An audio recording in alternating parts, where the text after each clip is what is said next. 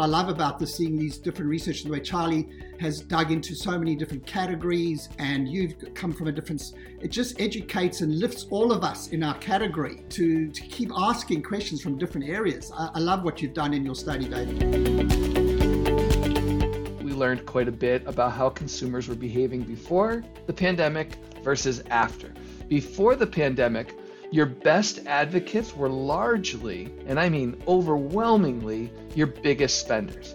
Those who spent the most amount of money and engaged with your brand the most, these were your biggest advocates. And what we found was that it didn't quite shake out that way now obvious is, you know, we'll help people out with their grocery spend, or the obvious is we'll do the kind of little treats and help with those spends. But I think there's going to be some really interesting stuff that comes out. And I think that work you did on healthcare, I was like, actually, that's really interesting because that's, you know, something that we can see, you know, in our audiences, in our customers. We see it, you know, with the clients that we work with all the time.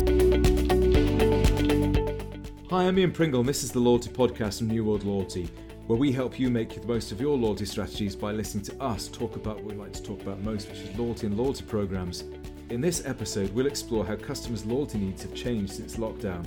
To help me with this, I'm joined by three organisations who have looked into this from three different corners of the world. So please, could I welcome Charlie Hills from Mando Connect in London. Hi, Charlie. Hello, pleased to be here. Brilliant. And David Andrigakis from Kobie Marketing in Florida. Hi, David. Hi, Ian and folks. It's great to see everyone. Brilliant. And uh, Adam Posner from Love or Money in Australia. Hi, everyone, and good day to you all. Nice to be here, Ian. And did I get, I always get it, is love love or money in Australia? It's love it, or money, isn't it? It's for love or money, and that's what people, you know, are looking for. They want love or do they want money? Exactly. So the, the, the quest of life, the quest of life.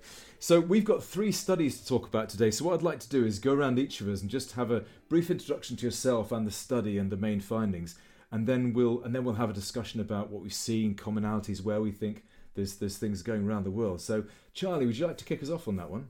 Yeah, I'd be delighted. Um, hello, everyone. My name's Charlie Hills. I'm the MD and Head of Strategy at Mando Connect. Uh, we are a partnerships and rewards specialist uh, agency based in London uh, and completely nerdy about loyalty as well. Probably almost as much as Ian and my uh, my fellow loyalty nerds on the call. Um, the research I'm going to be talking about today is a study that we've conducted every two years now since 2018. What the Brits want from loyalty. We conduct the study in partnership with YouGov, and we believe it's the biggest of its kind. It looks at a kind of nationally representative sample uh, for our market, what matters in loyalty, what they're engaging with, what they want, what's coming, and what's changing. And I think our big findings um, from this year were that we're a big nation of loyalty lovers here in Britain. I'm excited to hear more about the Australian and American market. Oh, it's going to be a contest on that one. I think it be... will be. I mean, it's going to get competitive, isn't it? But no, I'm hoping that you know we're doing well. We've got 70% of our Brits kind of members of programs. We've got 86 6% who find at least one appealing. We've got an average membership of four programs, kind of topping out at about 20 uh, in Britain. So it's a really highly engaged, highly appealing market um, for loyalty. I think one of the other big things we found was diversity. We've got programs across over 13 sectors. Uh, traditionally, a market dominated, um, like many other markets in the world, by sort of retail, grocery, and pharmacy. We still have those three big programs um, in Britain, but we've seen some real innovation in other sectors some particularly exciting stuff from the likes of coffee shops and restaurants. And actually, at the moment, um, we're experiencing new program launching almost every week or relaunching every week from really big brands. So it's a really exciting time in Britain. And then the other kind of two key things that we picked up was the importance of rewards and actually how that is the number one thing that makes people join a program and then keep engaging with it. And we've got some great insight about the type of rewards that they want. So I'm really excited to see how that compares across markets. And then that last kind of big trend in terms of what's coming. People are really excited about rewards of the future, but a big push for sustainability in our market. Mm. So we've got 71% of Brits saying that actually they want programs to help support the environment and to help people live more sustainably. And then some really interesting kind of research into the tactics that programs can actually do to achieve that ambition. Because I think it can feel a little bit daunting at the beginning of how the hell can I help address this kind of major world issue. So I think those were our key findings. There's some things that came out of what you said. It's interesting, isn't it? The reward programs should be rewarding. yeah. yeah. It's so funny, but so so often forgotten.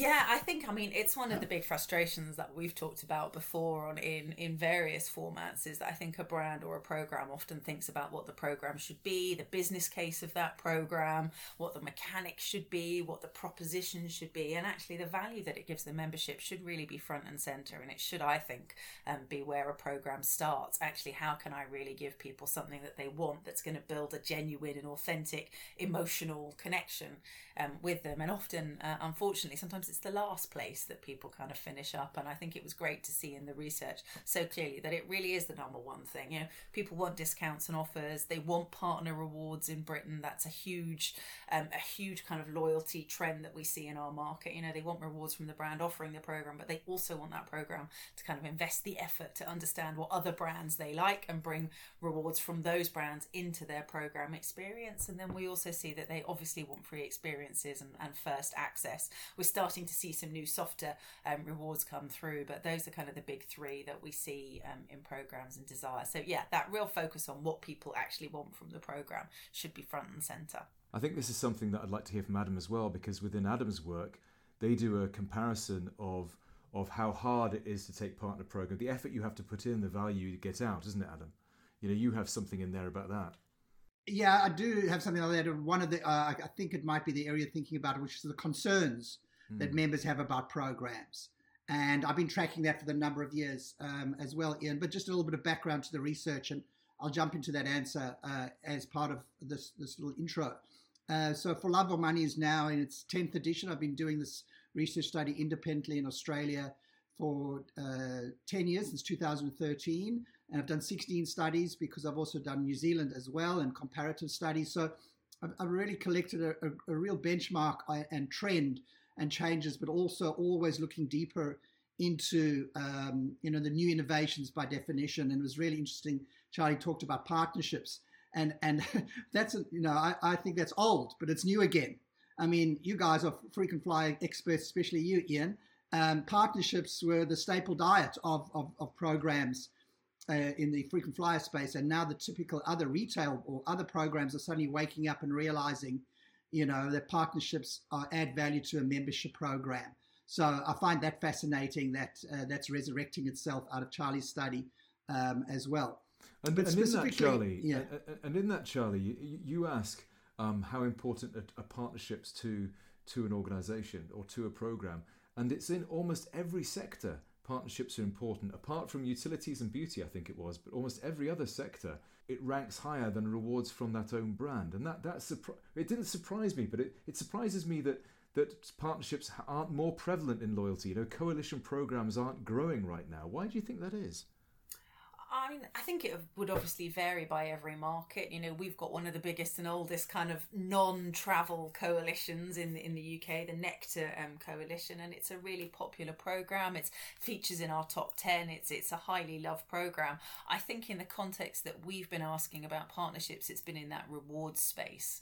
It's mm. actually asking the consumer, you're a member of a program. Do you want the brand that's offering the program to be giving you the rewards, or do you want them to look outside of their ecosystem and actually offer you rewards? Rewards from a broader engaged suite of brands. And as you say, in it's like that in nearly every single sector.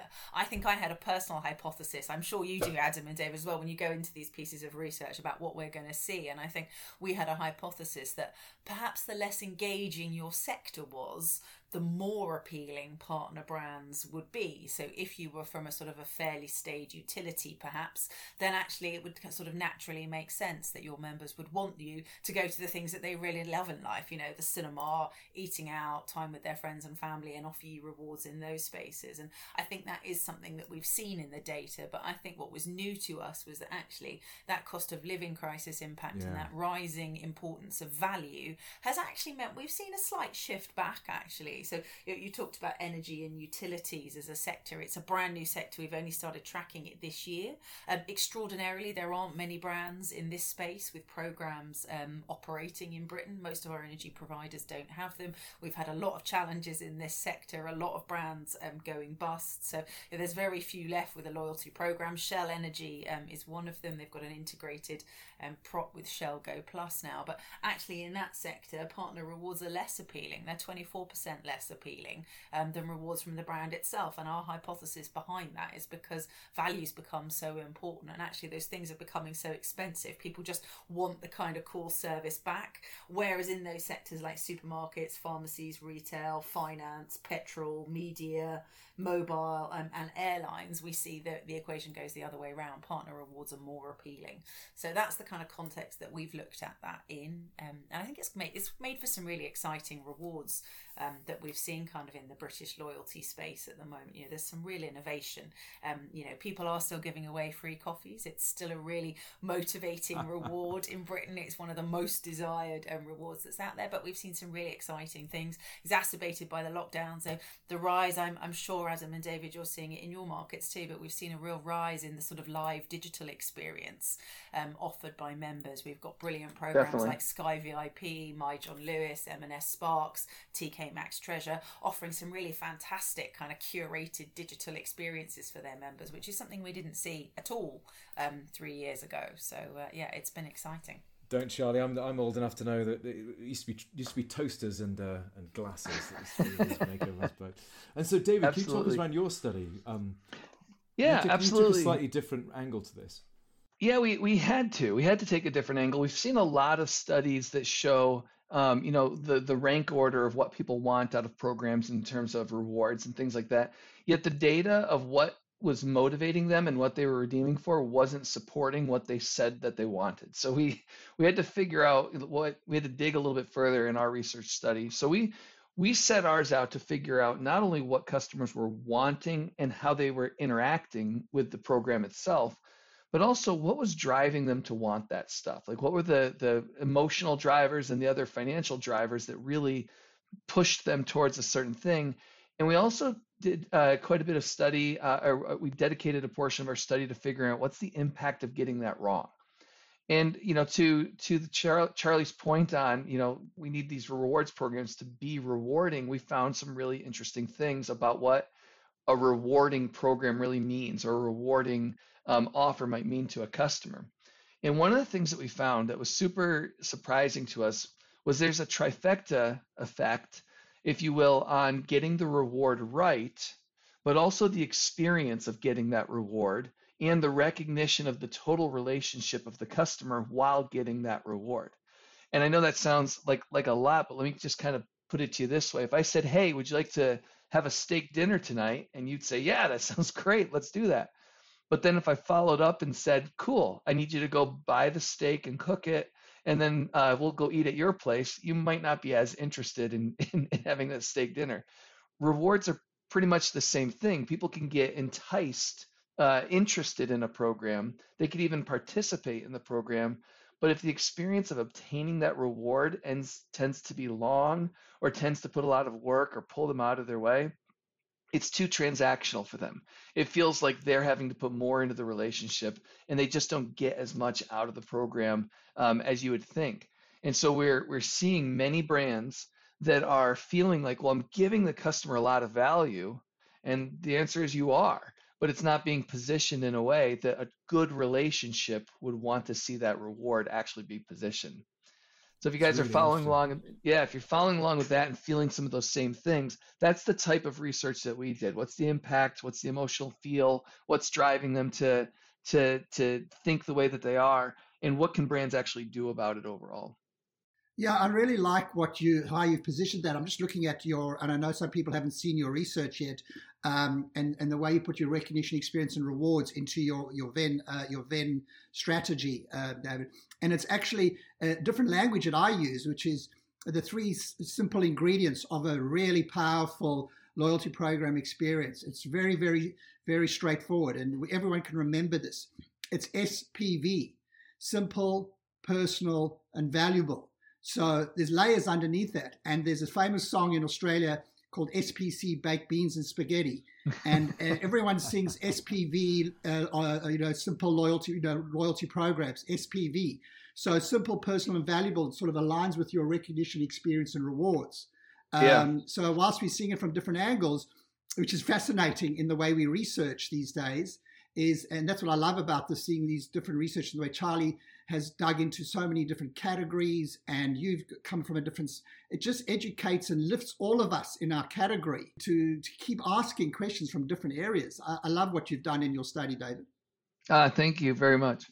I thought it was really interesting as well, and I think it's that always that so what moment, isn't it? It's like you kind of you see the insight, you see the research, and you see well, actually, what can we do differently as a consequence? And I think that relationship that you talked about between what people say and what they do, I think, is really interesting as well. And we do the same thing here, actually. So we do the big kind of study and then the white paper, and then behind it we have a very big um, data bank of all the rewards performance, and actually we mm. have split them out. So whereas you're looking at kind of macro variables within the program, we're kind of looking in detail actually what the rewards are. And what we've done is we've tagged all the rewards that we work with with a, a suite of metadata to try and get under the skin of actually what's driving behavior at different points in the loyalty program life cycle, acquisition to membership to engagement to lapse members. So we're looking at categories like different types of mechanics that can be offered, different emotions, very similar again, you know, actually those mm-hmm. more extreme emotions, those deeper emotional connections versus the kind of lightweight kind of surprise and delight stuff. We're looking at the value, the topicality, the the yeah. method of delivery. A bit like in your steak example, you know, do you drive the steak round to the person's house, or do you actually take mm-hmm. them to the restaurant, or do you actually, you know, we've got a big trend in our market as well about the kind of cook at home box where you get the chef at home ingredients yeah. and and everybody's kind of making it. So we're looking at all of that, and I think what we've seen in in addition to that is a a desire almost for complexity. Now, I wouldn't argue with your simplicity yeah. point, Adam, and I certainly would never answer with personal, but I think we've seen some programs that really break the mold and that really break the kind of rules that perhaps we've all grown up with in the last 10 years and loyalty come through and be extremely successful. So there's a really interesting program which baffles us, right, called VOXI Drop. We're privileged enough to work on it. It's a telco loyalty program aimed at sort of 16 to 24 year olds.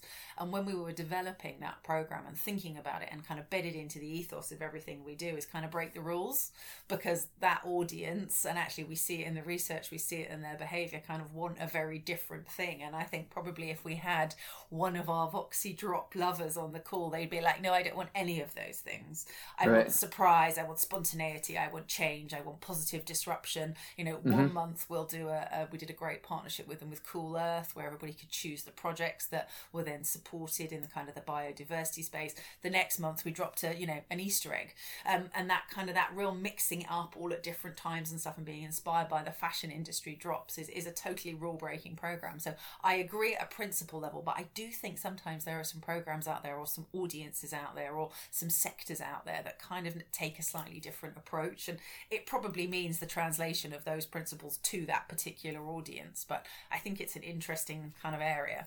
Have you got any programs like that out there? I would I would say that going back to a point you made just a second ago, the key here is the emotional connection with the customer and the brand.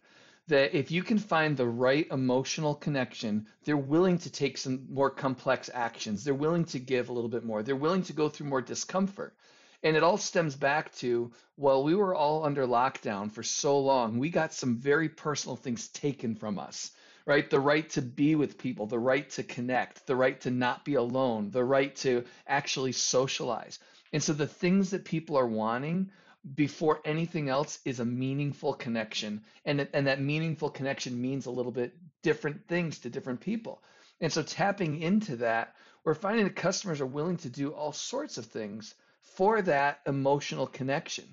And the, the key is going to be if you can connect with your customers emotionally, then you are in a relationship just like you are in personal relationships.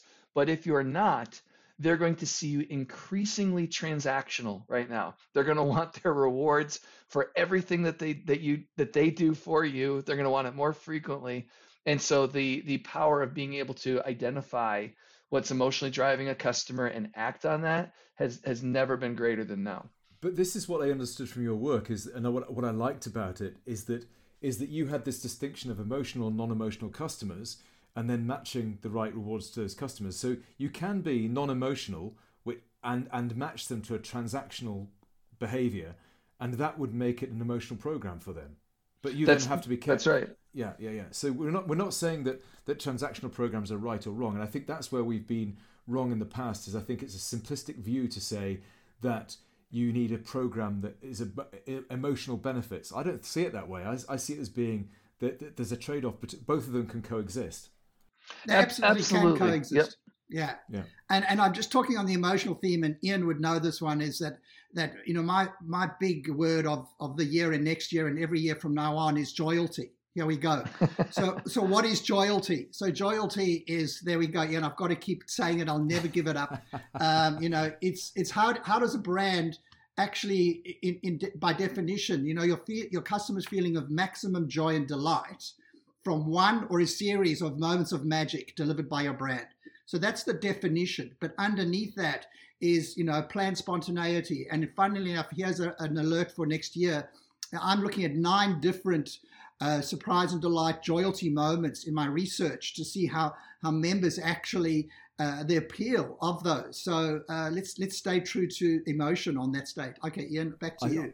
I thought about you the other day, um, Adam, because my friend um, was building a bike. He he got an electric bike and he had to build it himself and there was one particularly difficult bit where he had to had to get the the electric um, cable and put it through a thing onto one of the wheels, and it was really complicated. And at the end, after doing that, he had to open this little box, and in the box was one of his party things. oh, I love it. And and he he texted me after and says, "You'll never believe what they put in this." And therein lies exactly a brilliant example. But I, I, don't know if you've heard or seen on the on the on the LinkedIn's and all the world, but IKEA Family, a family, pro, you know, the program from IKEA in yeah, Australia launched the the yeah launched the uh, baller campaign, which they went to their top 250 VIP members and gave them a free a year's free meatballs because meatballs at IKEA is one of the most favorite um, meals. And they sent out a card, a physical gold baller card to 250 of the top to get free meatballs. Unbelievable moment of joy, so cleverly executed, you know, love in a loyalty program. Absolutely brilliant. I just love it. Um, and that's a pure, as per your party, your party story, Ian. Um, that's another example of joyalty. I, I love the term. I love the term. I'm gonna. I'm not gonna I'm not going to use it without attributing it. I'll tell you that right now, but uh, I'll spread the word for you on this one. And uh, just, just um, a further yeah. attribution, uh, David. It comes from a book called Brand Currency about Amazon. So the word is not defined like I've defined it. The word I've borrowed from a book called Brand Currency, but they don't talk about it in, in the loyalty world. I've redefined it and now I uh, reuse it, but I do give it attribution. Um, you do, you do, and you do. and uh, yeah, so by all means use it. Uh, attributed to me and then to them. now, one thing, I'd, one thing I'd like to unpack between Adam and, uh, and Charlie is in both of your pieces of work, you find a similar finding where in, in slightly different ways. So membership is going in, in Australia is, is is flat and in the UK is is a slow decline. Membership of the big programs. And yet or so membership in the UK is slightly declining of the big programs, and and you you define it, Adam, as being uh, active participation is in slow decline. And yet, the quality measures of a loyalty program, changes of behavior and claimed changes of behavior, like I visit more often, I spend more often, I, I do all those the, the, the positive measures, are up in both cases. How do you square that? How, what sense do you make of that? Do you want to go, think, Charlie? Uh, yeah, sure. I think what we saw in Britain was that we were obviously during the lockdowns, people weren't out engaging with their programs because they were locked in their house. So what we saw was a shift in program membership to the kind of home-based loyalty um, brands that were there, and then we were let back out again. And what we're starting to see is a kind of a blip in the thing. What we're also seeing is the launch of some really new big programs. So you know the big grocers that didn't have programs have launched them or mm. relaunched them. Um, only in the last few months we've seen huge brands like McDonald's launching loyalty programs in the UK. So I think the hypothesis is that membership is going to pick back up.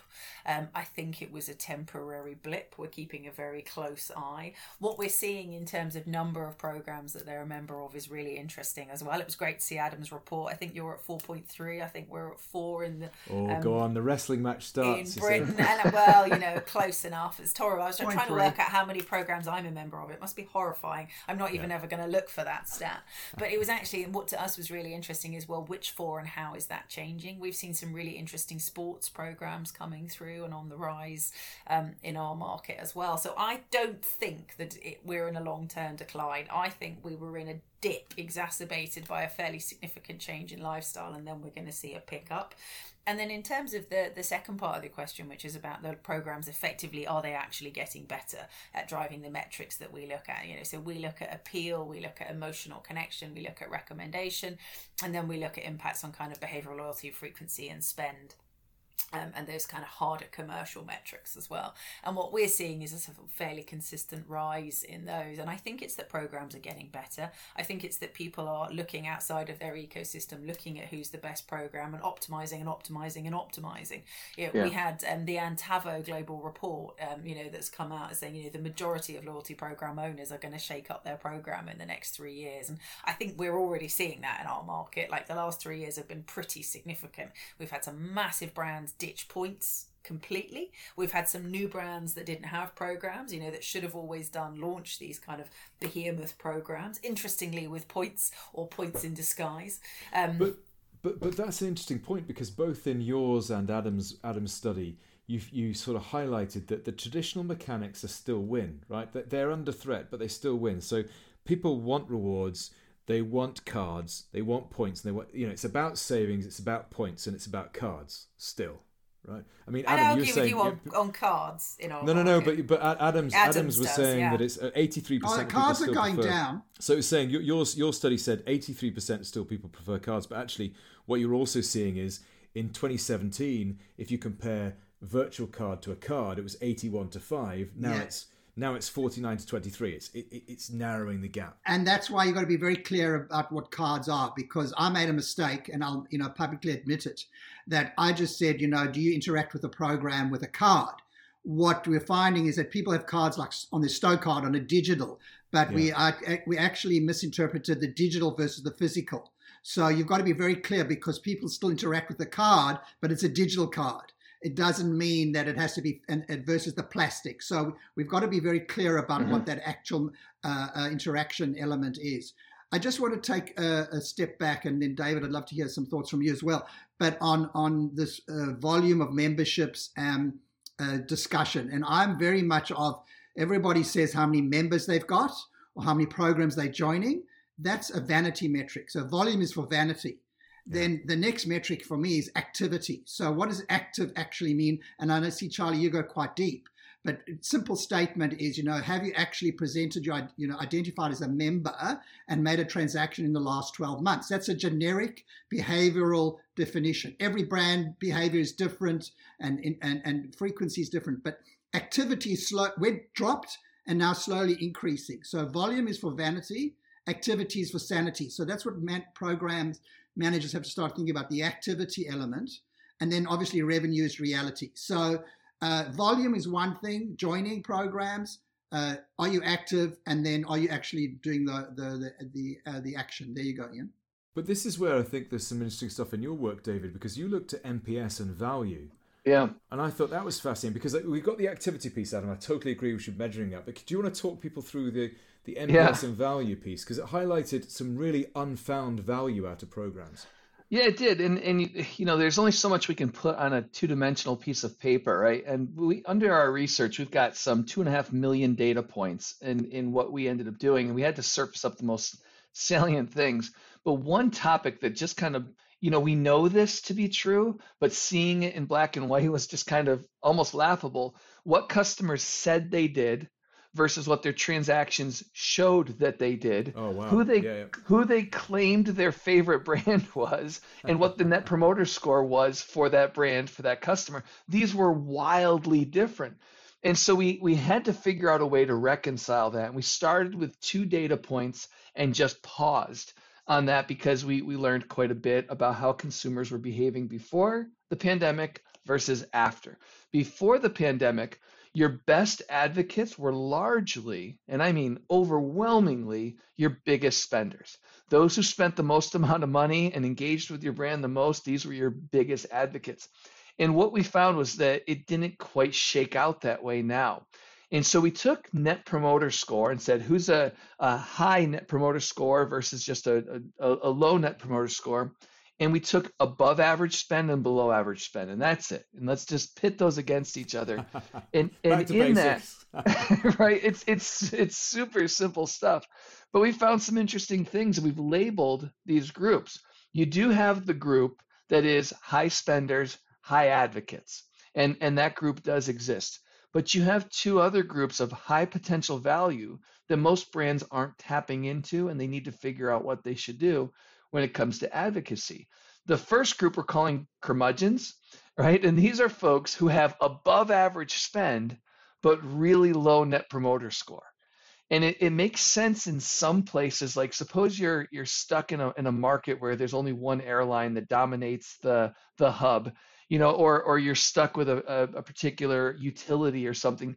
You might have a um, you used a word for this, Ian. What what did you call Apathy. this? Uh, my my old MDs say the biggest enemy of loyalty is apathy. Yes, right. You've got where you've got a bunch of folks that are just kind of forced into a program where they're there and they don't love it, and they may spend a lot. At the same time, they're tearing you down, saying, "Ah, you know." This is, this, yeah. this is the guy that sits next to you at a dinner party and slags off his bank the whole time and never moves. Right? That's yeah, that's yeah, that's right.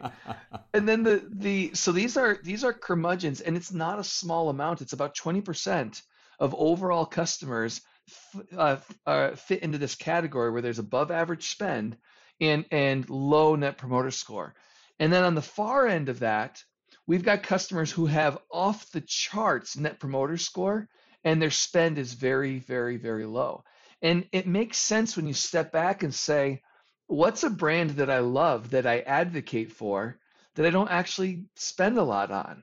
you know Harley Davidson has has a bunch of these you know big big brands that are recognized Ferrari. internationally. Ferrari is a great example. Most programs use advocacy within the loyalty program itself. Hey, refer a friend if you're um, X level, we'll give you a certain amount, or um, you, you know you look for you know statements from people who are who are high spenders and things like that. But these other two groups, the curmudgeons, and we call them we call the the people with low net with with high net promoter score and low spend missionaries. They're just out there preaching the word of your of your brand. so we we we find that there's just different actions that brands will need to take to tap into those. Adam, when when I when I heard you talk about SPV just a second ago, I I did my homework and on previous podcasts I've heard you I've heard you say those same those same words before so it, it really resonates. We don't have to do a lot to tap into these into these particular groups right? We can say we can leverage them for something simple something personal and and create some value out of this within the program and get them to do something for you. And, and you put a value on that though as well did, did you david in this work yeah absolutely. You mean the financial value? Yeah yeah yeah. Yeah yeah absolutely. Because for each of these these high spenders you know they can't create another high spender if they're out there talking bad about you right? Their friends are going to look more like them than than other people's friends, and so you want them speaking positively of you. Missionaries, it's a little bit different, but of of all of these, about forty percent of your customers fall into these side categories, and so there's just this huge untapped potential when it comes to advocacy. Good. So just to end up tonight, can we just each of us have a just give a thought about what you've taken away from the discussion because clearly you've all done your work What's what have you taken away from the, the broader discussion of, of what you take what you discussed tonight? Does anyone want to go first on that one? I can if you like. That's fine. Because um, I was listening just then, thinking this is very interesting. I, I think sh- I should have warned you all beforehand. No, I think advocacy is something that we all need to think about. We all need to think about what drives advocacy with different types of audiences and actually how we can influence them. But I think my key takeout is going to be the joyalty piece, Adam. Um, I'm a sucker for a soundbite, and I think actually what we're seeing, and I'm really interested in, is how the joy that loyalty programs can bring and that emotional connection, how we can hit that sweet spot now, but also with our cost of living crisis at the moment, how that is going to change and evolve over the next six months months, I think there are going to be some big demands on loyalty programs to kind of offer greater value. And so I'm interested to see how loyalty will change and the subtleties within that over the next six months. And I'd love to get some great case studies from the other markets as well to kind of inspire us. But I think I think that's a really good point because in a in a cost of living crisis, when I was in back in 2009, we did a load of work on what people were buying during a during a deep recession, and actually, it isn't often the luxury goods like sofas go out, right? but luxury goods like lipstick go through the roof. Mm. So the little it, it is literally the joyalty in the life where you say, you know what, I'm going to spoil myself a little bit with a little luxury is really important. And so I, I think you're, you're, right. It's thinking about those things. We're spending, we're seeing some really interesting things coming out of the data. Actually, one of my brilliant strategists, James Davies, um, just put a, a blog on LinkedIn today. Definitely check it out. And actually, what we're starting to see is a correlation that people are pulling back on their well-being spend. So they're cutting their gym memberships. They're not looking after themselves. They're training their kind of their food and their diet differently. They're treating their mental health differently at the point that they're kind of under maximum pressure. So James has a really interesting hypothesis that over the next six months, what we're going to see, and actually where loyalty programs can really add value, is to provide those well-being benefits mm. back to people because they've cut the spend themselves. So actually, maybe that's a big area um, for loyalty as well, actually in loyalty. And I'm sure that actually, when we start to look at the data and those insights, there's going to be a lot of things like that that maybe are a little bit, you know, not quite the obvious. Like I think the obvious is, you know, we'll help people out with their grocery spend, or the obvious is we'll do the kind of little treats and help with those spends. But I think there's going to be some really interesting stuff that comes out. And I think that work you did on healthcare, I was like, actually, that's really interesting because that's, you know, something that we can see, you know, in our audiences, in our customers. We see it, you know, with the clients that we work with all the time. So I think there's going to be a lot of stuff like that that we need to uncover. Yeah. And, you know, I'm going to bring what you just said and what uh, um, has also just been mentioned, uh, you know, around the joyalty thing. Is just, I've actually just written a blog, and it, it's fortuitous called um, "Joyalty and the Lipstick Effect." It's actually the headline of, of my next blog of my blog that I'm actually writing right now, which is to the point that you made about the lipstick effect, which is a, a known thing about uh, what happened in the in a, in a recession with uh, that high luxury buying lipstick and joyalty and how we connect those two with loyalty programs. So so watch the space in terms of bringing that together. And it'll be really interesting uh, chatting with your strategy or seeing your strategy person. I've forgotten James, I think it was his article because I might refer back to that. But uh, from this discussion, it's fascinating. Uh, you know, I love David's work. I was just looking at his four quadrant um, uh, grid, and then I looked at my four quadrant grid, and I think David, we're we're brothers from a different mother um, in terms of how we just uh, how we think and what you've done. Um, and I'll show you mine. You've shown me yours. You've shown me yours. Absolutely. Um, I think it's amazing, and and just today's discussion and and the way Charlie, you know, has goes so deep and so wide. I think you know, there's so many things that come out of today. And Ian, you know, how you brought this all together with some of the other example, as you said, the apathy. Uh, there's so much that's come out of today's conversation. Thank you for bringing it together. Oh, good. Thank you very much. and thanks for being wonderful. on. David, do you have anything to add? Yeah, I've got two things. One, I want to share my my brand of joy or my my last episode of joyalty, and then I'll I'll tell you my big takeaway. Um, I I play guitar, and I recently bought one of my dream guitars from uh, from Gibson, and after I've decided to purchase, after everything is said and done, there's no more selling necessary. Um, they brought out a picture of this guitar as it rolled off the factory floor and said, "Here's a baby picture for you to take with you on your oh. guitar." And to me, the, as, as, a guitarist, this was like the greatest joy they could have, have just surprised me with. It's something that I want to frame. I'll always keep it with the guitar, and it was just a nice little touch, that surprise. That was a meaningful thing that was just spot on and and, and um, cost absolutely zero zero not a penny. And it was it was a joy for the for the the person selling me the guitar to to present that to me. So i i absolutely uh, second that. Um, the thing the greatest thing i'm taking away from this discussion um, absolutely loved uh, both what adam and charlie have done and what they're what they're working on um, and and the way that they've interpreted the data. And that's my message to everybody kind of listening to this. I've seen so many reports that are just lists or data that's in some kind of an order. The application matters immensely, or else it's meaningless. And and seeing the wealth of, of, of insight available from these three reports and from the experts that have worked on them. Um, you know, for everybody listening, please reach out, talk, get in touch with with any of us because it's uh, it's it's not common that you see this depth of application of data. And there's just so much to be done. It's an exciting time for loyalty. And every last thing that I've read uh, in the other reports was meaningful to me as a student of loyalty who's been doing this for a long time. And so it's just very exciting stuff. And I want to say thanks to, to my counterparts for their contribution to this. Yeah, so just all it leaves to me is just comes down to say thank you very much. So thank you to Charlie Hills. Thank you for being on tonight. Super welcome. It's been brilliant.